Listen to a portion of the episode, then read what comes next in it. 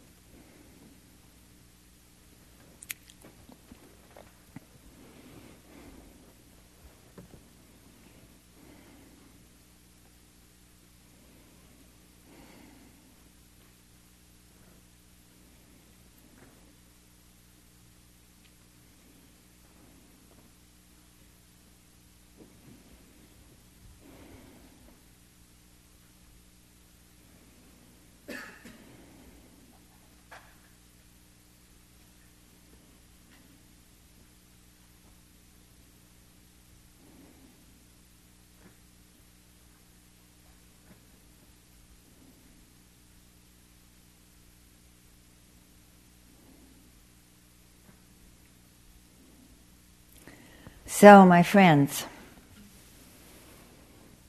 our last afternoon together, we've come around the spiral of the work that reconnects.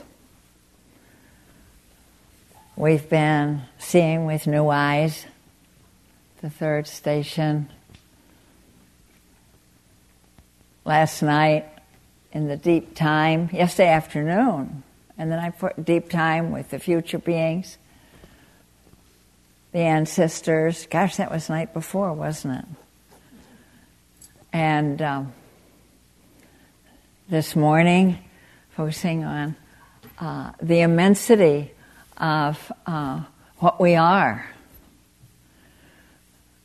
St. Francis called it, you know, he just had such a sense of, in his Canticle to the Sun and the living earth around us, boy, did he get it. And he called it this, our life, inside out, is una immensa vita. And Wes was helping us people that with all the creatures of the wild, as well as the four foundations of material foundations of our constitution. And then the mirror walk. Did you like that? Yeah. And you know, I was my own guide. And I was excellent. I got focused down, and then this lovely guy who works on the grounds here came too, and we were down on our hands and knees, and then that one over there came, and these tiny, tiny flowers. So I'm thinking that the next time I do this here, I'll give everybody magnifying glasses. Didn't you want some looking at those little, yeah. So we have this blessed sense of all that we are and all that can work through us, and we come to the last station of the going forth. And this afternoon we just are taking an hour. Then we have tonight and tomorrow morning. But I want to talk about something that we're all talking about, how we want to take part in the healing of our world, the changes we want to reinforce, become part of. And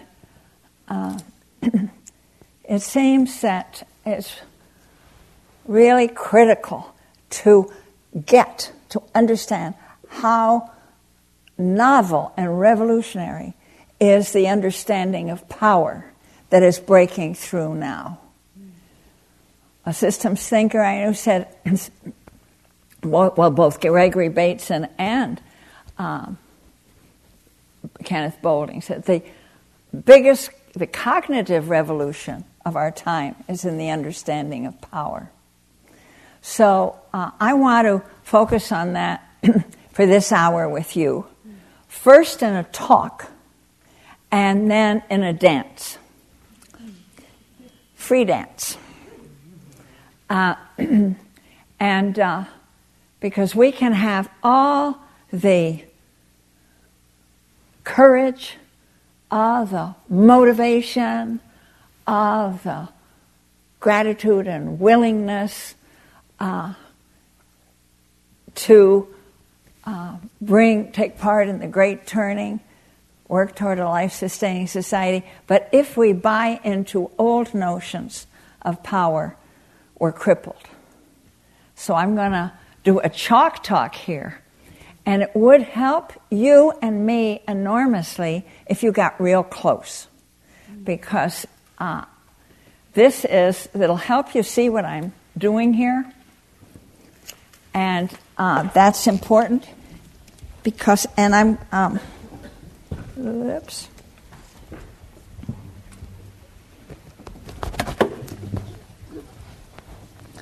the spirit right up here.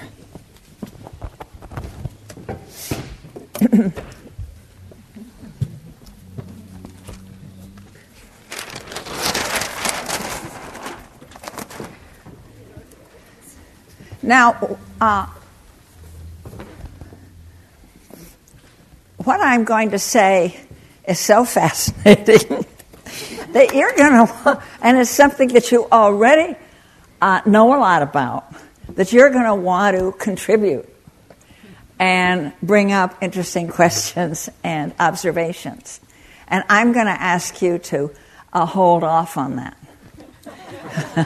Because this is a unique achievement. I've taken what's the equivalent of a semester university course and brought it down to 20 minutes.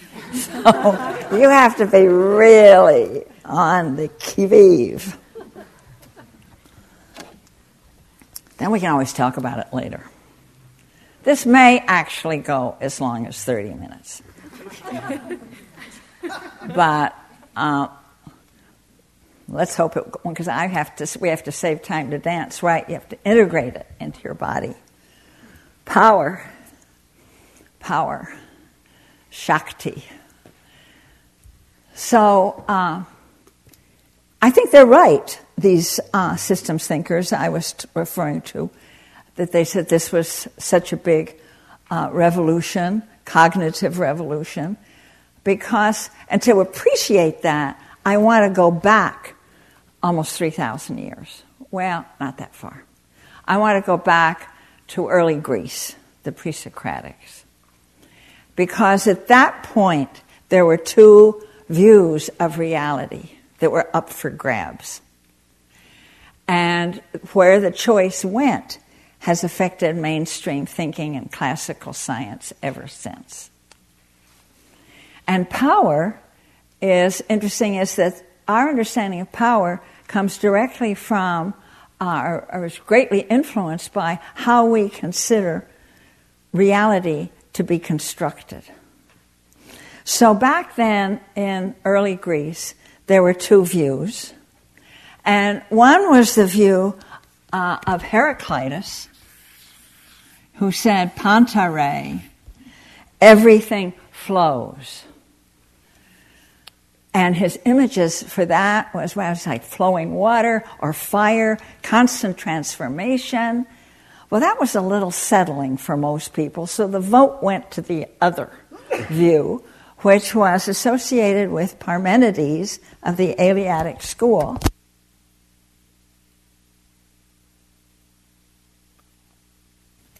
He took the opposite view. Feel if you sling this over my shoulder like a continental soldier there.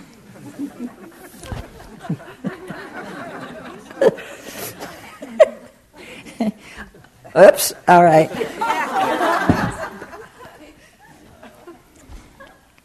You know, I feel like one of the Marx Brothers or...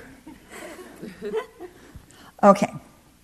So here is Parmenides, and the other, she said, no, reality is made up of things, of entities, substance. That's what's really real. And things that change are less real. That was a very popular view at that point.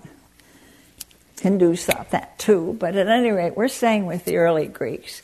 And so we could, let's look at this first, because this is what we all have been conditioned by and grown up with in our institutions. So those are substances. That could be atoms, rocks, trees, people, nation states, selves, you, me. Essentially, that's what makes up the world.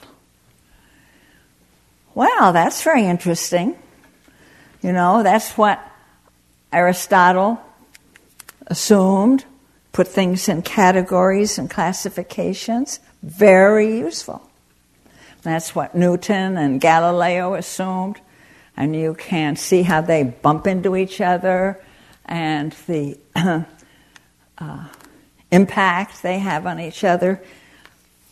But what happens in between? Now, I'm using blue. I hope that you can see that I'm using a different color. Can you?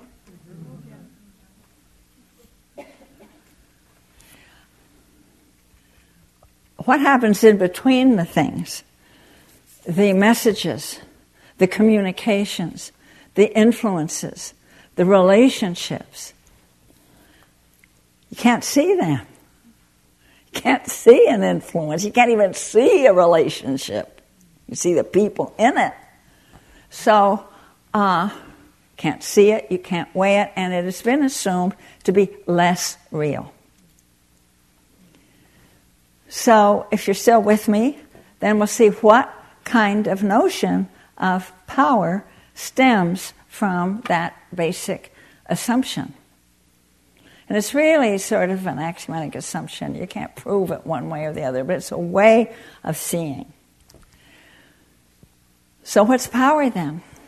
Power is what one thing can do to another thing. It can exert its will. It can push it around.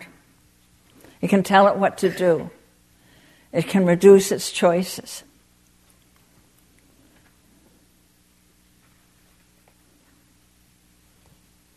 Well, you know, if you get pushed around hard enough, you can get damaged or even shattered in 1,000 pieces.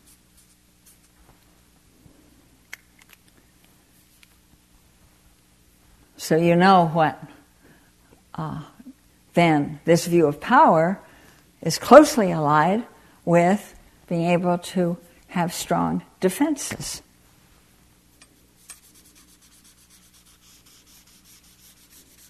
Got to hold yourself together. So what I'm these broad generalities, we're talking about the kind of power you'll see. When you go home and look it up in the dictionary, and likely as not, you'll see among the definitions domination, subordination, mastery, imposition of will. So we could call that, but that's what we've assumed more or less that power is. But we'll call that, take the move that Starhawk took and just say, well, that's just a certain kind of power, and we'll call that power over. Actually, you may question whether that's really power or not. But at any rate, this is how we have, by and large, in the mainstream for the last 2,000-3,000 years, have construed power.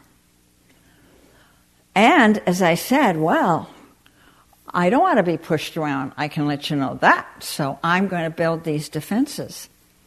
And so this is fascinating. The notion of power became conflated with having strong defenses. Indeed, the notion of power becomes conflated, merged with the notion of invulnerability.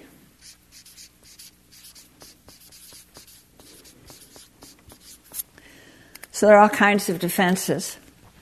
As a woman born into this culture when I was, mine are different.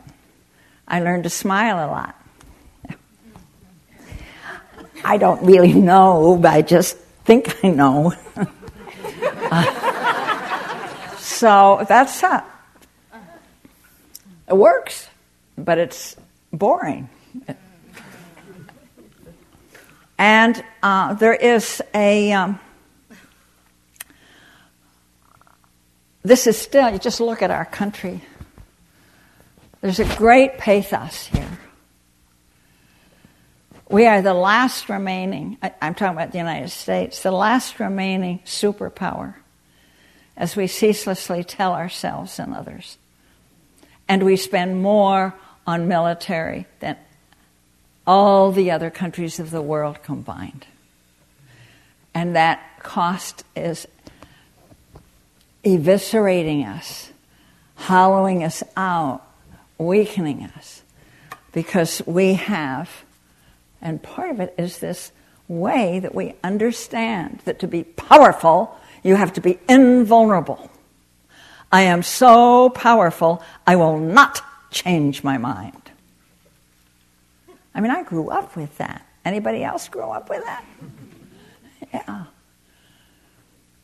So even to change your mind, remember in the last election or wherever, it was called flip-flopping. Because you won't rigidly stand for one thing you once said. So it's a kind of rigidity that's built into that.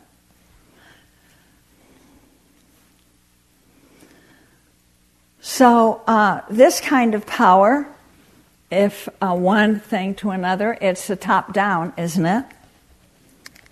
And what are some other... It affected our institutions and our... language, even. Natural resources. Are what?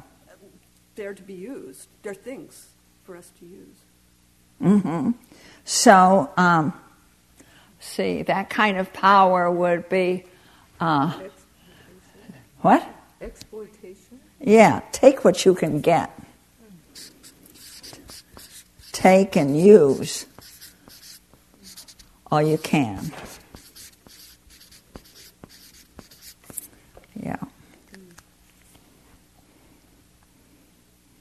What other, some of the other? Relation to children. Our relation to children, the way adults relate to children. Which is? Control. Excellent. Control. Well, it's not just children. but that's so much of it. Beginning. Yeah. Yeah. You hear my word. This is my last word. You hear it. Decide, announce, and defend. Did you hear that? Decide, announce, defend. So, punishment. Mm-hmm. Mm-hmm. And with that, there comes fear.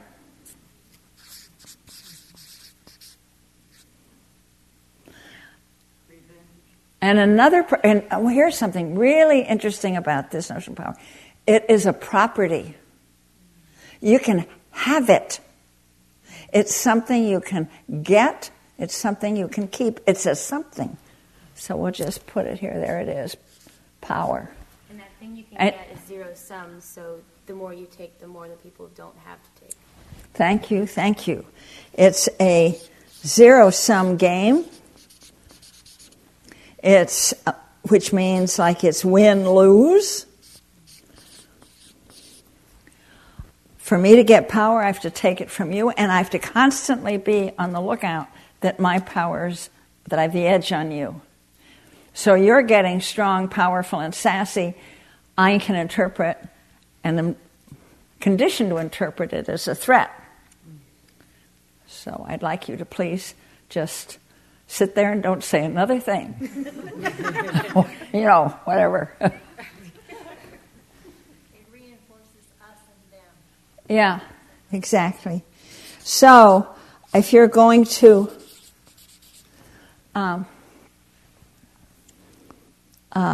rally your people, then you can use fear and fear of another. So this, I like the image of the teeter-totter seesaw. This kind of power is like that. So here I am sitting up here and here you are sitting down here. And for me to go up, I hate to tell you this, but for me to go up, you have to go down. That's the way it is. You could see this during the Cold War in Washington, that when any proposal around nuclear disarmament from the Soviet Union was seen as some kind of menace. Even when Gorbachev proposed a moratorium on building missiles. And you could sort of hear the thinking clanking over in the Pentagon. Well, if they want that, that means it must be good for them. Well, if it's good for them, it's bad for us. So that immediate, what's good for somebody else puts you at a disadvantage. Okay, anything more about that? We've drawn this in very large strokes, but I don't want to suggest that defenses are in any way a negative thing. Defenses are needed in nature. Life needs to be protected. Take the germplasm of a seed. It has a shell, a husk, to protect it. There it is. Okay, it's protected. Ooh, but what if you want it to grow? Well, then you put it in the ground, the shell, the husk breaks apart for the power to break through. So protection and defense and creative power are two very different things. And we all need protection and we all need defense. We can choose which we want. But don't equate that with being powerful, because that puts us into a very funny box of thinking and perceiving. So are you dying to know what the revolution has brought? Well, about the same era of the 20th century that the atom was split, the biologists, this time the revolution in thinking came from the natural sciences and from the life sciences and from the biologists.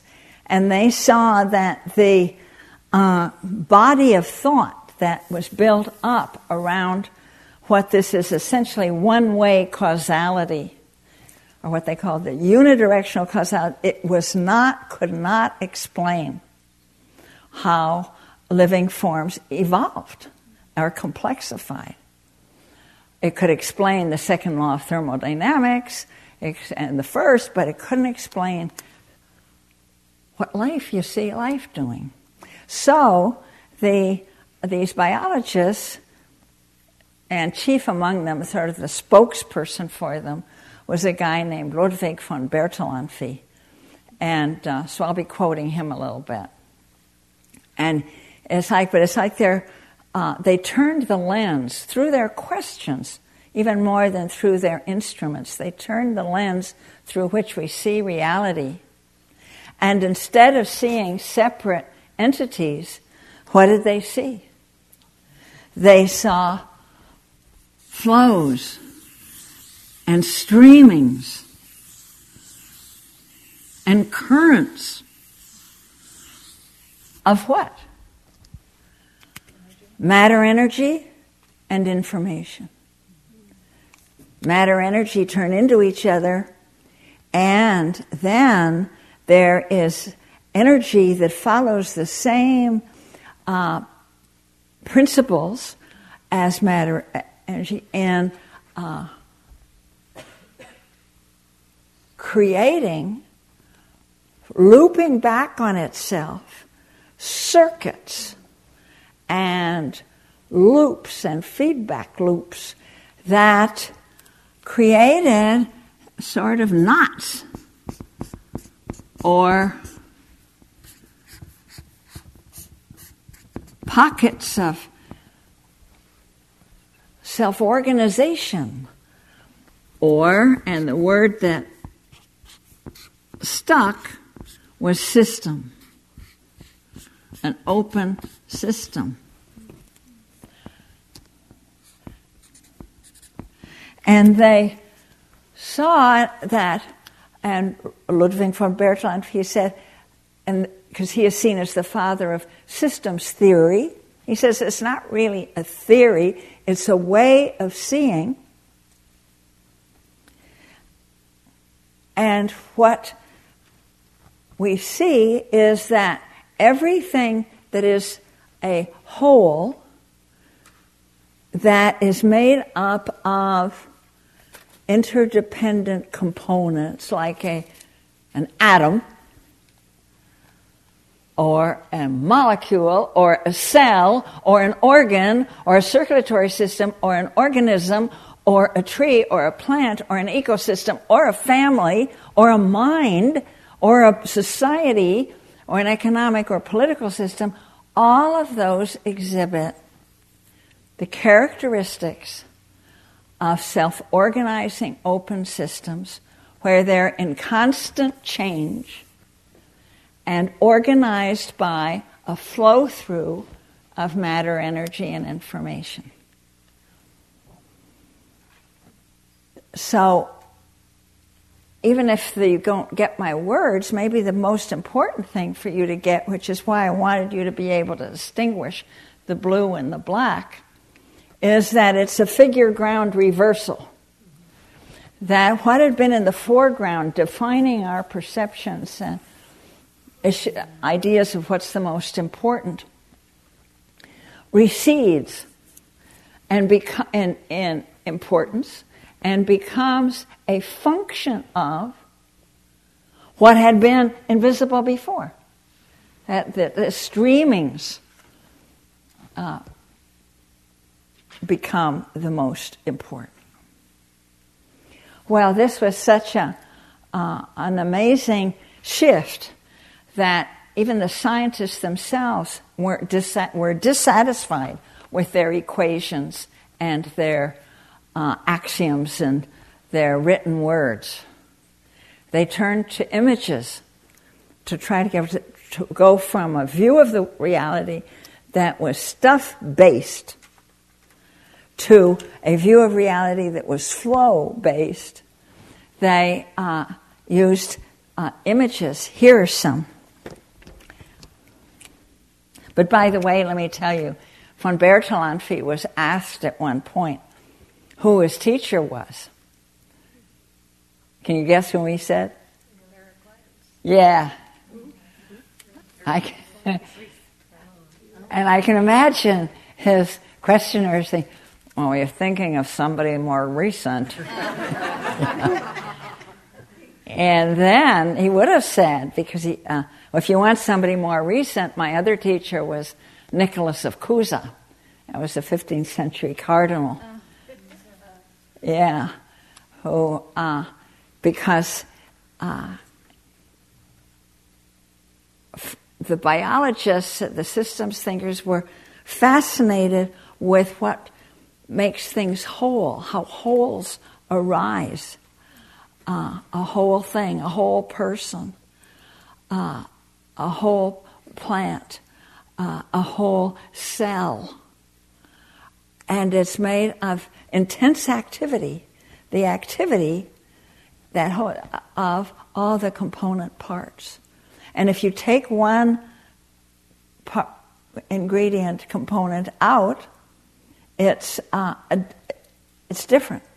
Or if you add one, it's different. So, what's not a system? What's not a whole?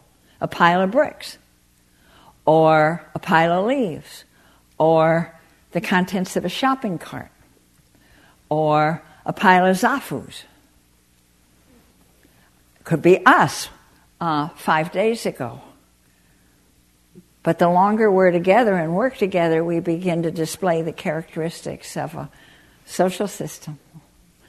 Okay, I was going to show you the images that the systems thinkers used. One was whirlpool. He said, this is what a system is like. This was Norbert Wiener of MIT. And his quote, "We are not stuff that abides." He's talking about us. We are not stuff that abides permanent. We are patterns that perpetuate themselves. We are whirlpools in a river of ever-flowing water. And another, let me see if I can reach that red, was flame. A system is like a flame. It keeps its shape by burning. See, we've got the notion that in order to say, continue, in order to be alive, we need maybe to stay the same. But sameness is the enemy of life. And that things dance into existence. And it's our constant transformation. So the matter in, matter out. And the candle keeps its shape by burning. This image was used in a way very moving to me in the civil rights movement. I have a recording of a preacher in Albany, Georgia, talking to his flock. Reverend Gay was his name, his congregation. Outside, the sheriff, Bull Connor, was waiting with hoses and police dogs, and he was motivating his congregation to walk to the jails and fill the jails, asking for the vote. They'd been arrested for trying to register. And you know what he said? He didn't say, you're unbreakable, you're so strong, you're like a bulldozer. He didn't use that image at all. He said, this is virtually verbatim, "I have heard that the sun is burning itself out at a great rate of speed. You see, it shines by perishing. And so does a candle. It burns, it gives light by perishing. It shines by perishing. And so do you and I, brother and sister. We shine by perishing." When you see yourself as change, there's less to be scared of, perhaps, or the whole notion of what life is and how to protect yourself shifts. Action becomes not something that you pick up and I'm going to go, register the voters or what have you. But if you yourself are action, then it becomes just a question of how you guide it, what your motivation is. Ooh, I'll be there, but we're acting all the time. You're being verbs. So this shift is a shift from stuff-based view of reality to flow. From noun to verb. I was going somewhere else with that. From It'll come to us. And another image that I play with here when we talk about power that they use to understand, talk about the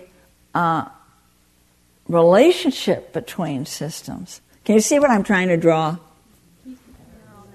Yeah, a neuron, a nerve, a neural cell, and a neural net. So you see, your brain has 2 billion of these, and I'm just going to draw 3. So there are and trillions in synaptic connections, that little gap there. So This is, and Susan, you gave me that book before. Where are you? Yeah. This is how the whole notion of network and the organizers in Spirit and Action or in Fritjof Capra's books, that's this has become, and Grandmother Spider has reemerged as a chief actor here, as we're seeing a web-like nature to aspect, dominant aspect, not dominant, pervasive aspect of the natural world and of our own bodies. So, a lot of what we've been doing here is a way for us to understand some of this in our being in the world today, not approaching it as theory, but approaching it as our own knowing, seeing responses. For example, if you were a nerve cell, having bought into the old notion of power, and you say, oh, there's some bad, painful information coming through the web. You know what I'm going to do? I'm going to build strong defenses. And that little nerve cell built defenses. Oh, phew, it doesn't hurt anymore. Ah. What happens to it? Alzheimer's. What? Alzheimer's. Well, it dies. It atrophies and dies. And the system of which it's a part is weakened. So in the despair work, in our honoring our pain for the world, what we were really doing in part, one of many things we were doing, but we were, why don't you hand me? Which one? I want blue. Thank you. We were dismantling our automatic defenses, because we're conditioned to have them. We're conditioned not to only say nice things. We're conditioned to not express fear. We're conditioned not to express hatred and aversion. And so we don't even know our own feelings. Our feelings become deadened and divorced from us. So in the truth mandala, we were deconditioning ourselves from automatically putting up the defenses when we're uncomfortable. Okay, how am I doing on time? Yeah, 20 minutes. Left? Yeah. Okay, I better stop. But I'm not going to stop before we talk about what kind of power this is. So, if is power something that a single nerve cell can have? The power is not in the system, but in the connection. It arises in our actions. I take a step and you take a step, and the power arises from the activity. So the scientists call that synergy, and we can call that power with.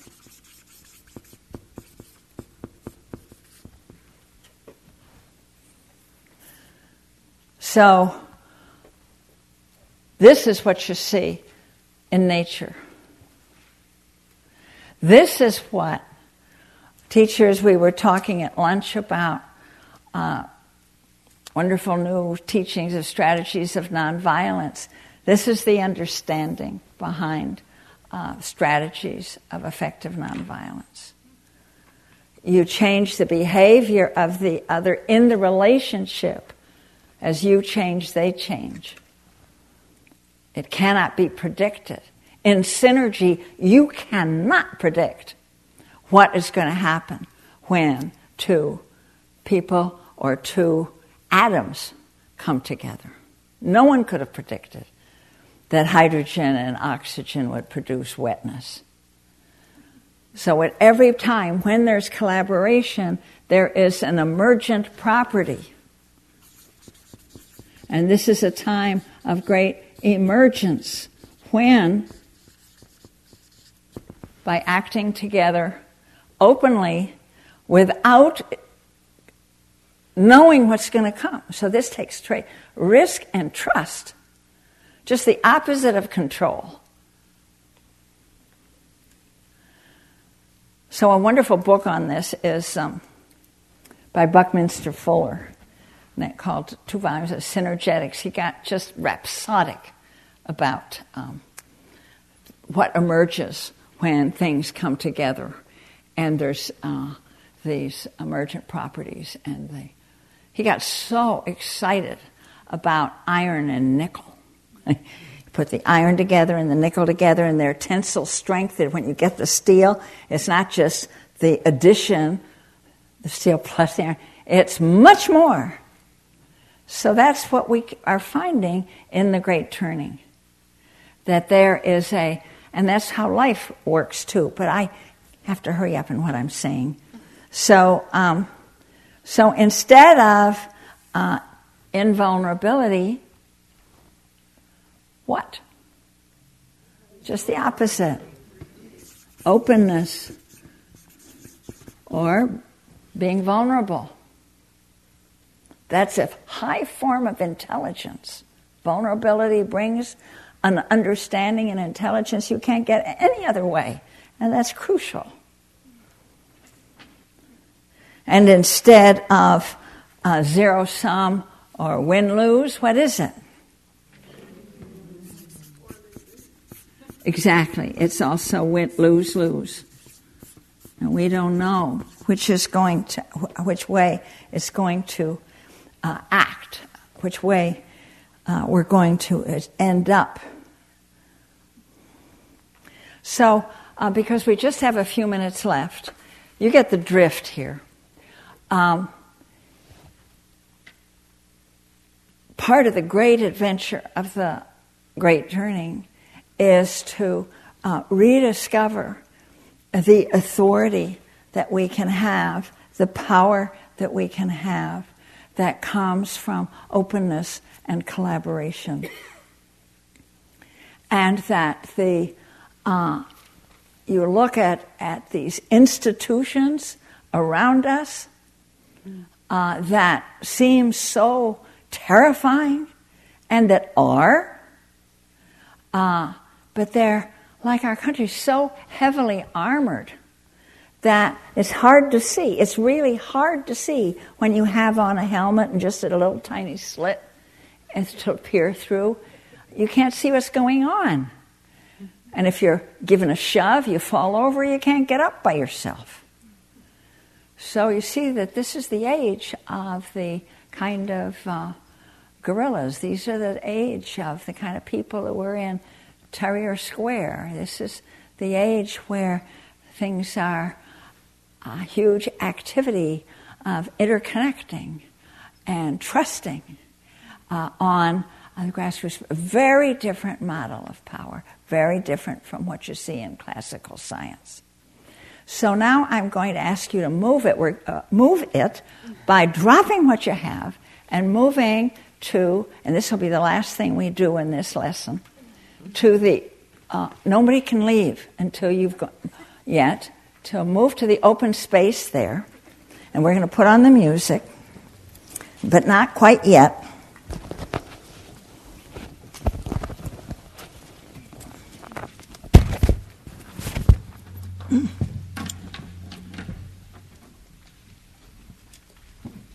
I mean, are you glad to be alive now or what? Yeah. I mean, really. Yeah. All right, so you come here, and this is a way to show that you've known all along what I've been talking about, this kind of power. Because this is the way you are organized. This is the way you breathe. This is the way you digest. This is the way you make love. So you could say then, You know, we think, I'm going to build a peaceful world. Oh, is this so hard? But you know, we know how to do peace. Our body does it all the time. It's already here. You could even say that my body and all these neural nets, and your body too, is living proof of peace on earth. My body is living proof of peace on earth. My body is living proof of peace on earth. My body is living proof of peace on earth. I move in passion. I live in peace. Your body is living proof of peace on earth. Your body is living proof of peace on earth. Your body is living proof of peace on earth. You move in passion. You live in peace. Our bodies are living proof of peace on earth. Our bodies are living proof of peace on earth. Our bodies are living proof of peace on earth. We move in passion. We live in peace. We move in passion. We live in peace. We move in passion. We live in peace. We move in passion. We live in peace.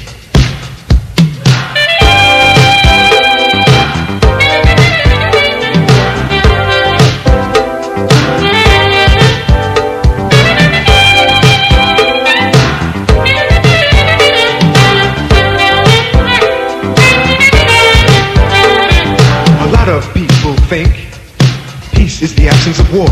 No more. A lot of people think peace is the absence of war. No more. No more. Peace is a presence, a positive presence, something to build for the future. If we can build the bomb, we can construct the peace. If we can build the bomb, we can construct the peace. If we can build the bomb, we can construct the peace. If we can build the bomb, we can construct the peace. The steps to peace. Step one. Start with your heart, find your passion for peace. Open up your mind to a vision of release from fear. Let the thoughts of war go. Let the mental conflict end. Peace is here and now, you know, not there and then. If we can build the bomb, we can construct the peace. If we can build the bomb, we can construct the peace. If we can build the bomb, we can construct the peace. If we can build the bomb, we can construct the peace. Step two. Since people give to you what you give to yourself, don't give yourself grief. You deserve some relief. Love yourself unconditionally. Be a shining example. Be a beacon of peace. Peace begins with you and a personal release. If we can build the bomb, we can construct the peace. If we can build the bomb, we can construct the peace. If we can build the bomb, we can construct the peace. If we can build the bomb, we can construct the peace.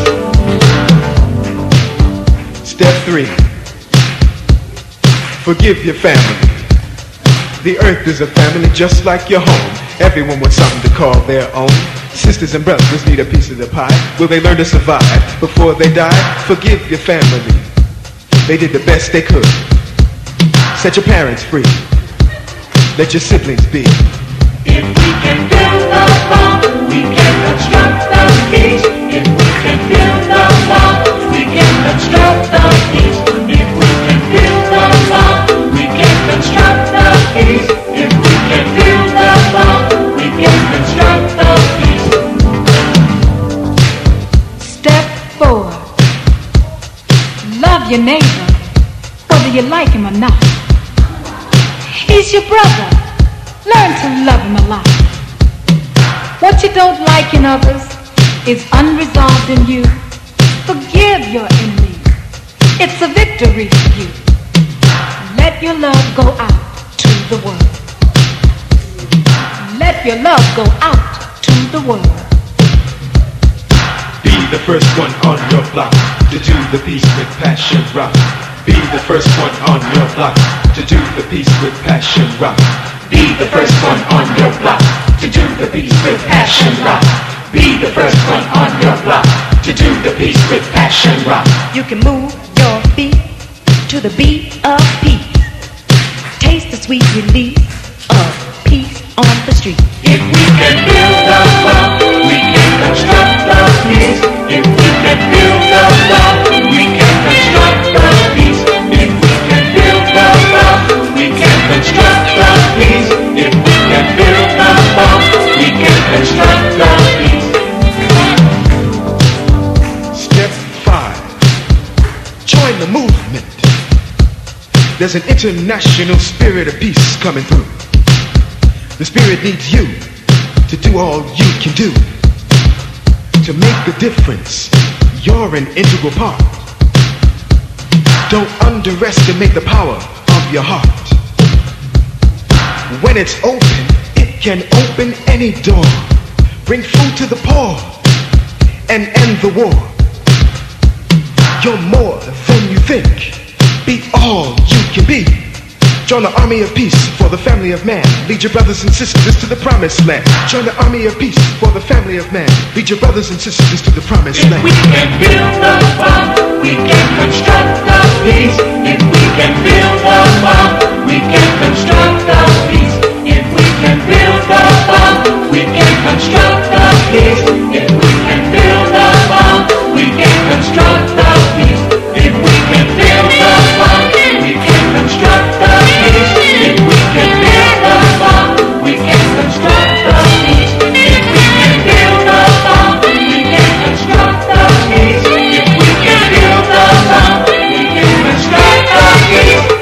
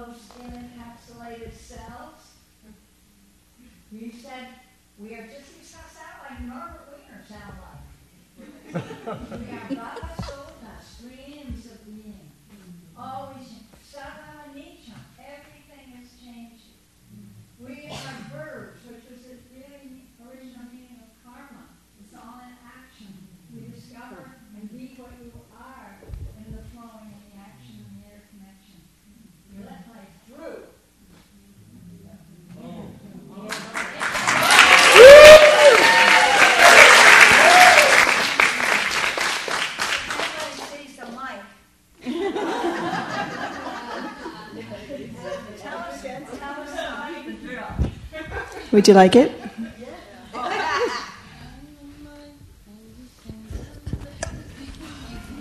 The drill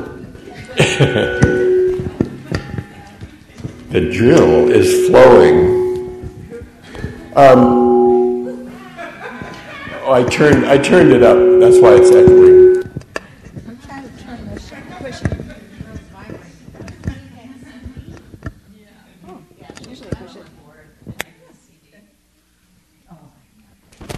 So we're going to have, let's take about a 10-minute break and come back in for closing instructions and talk, yes? For what? Closing. We're not going home now. No, but we're going to get instructions. Thank you for listening. To learn how you can support the teachers and Dharma Seed, please visit dharmaseed.org/donate.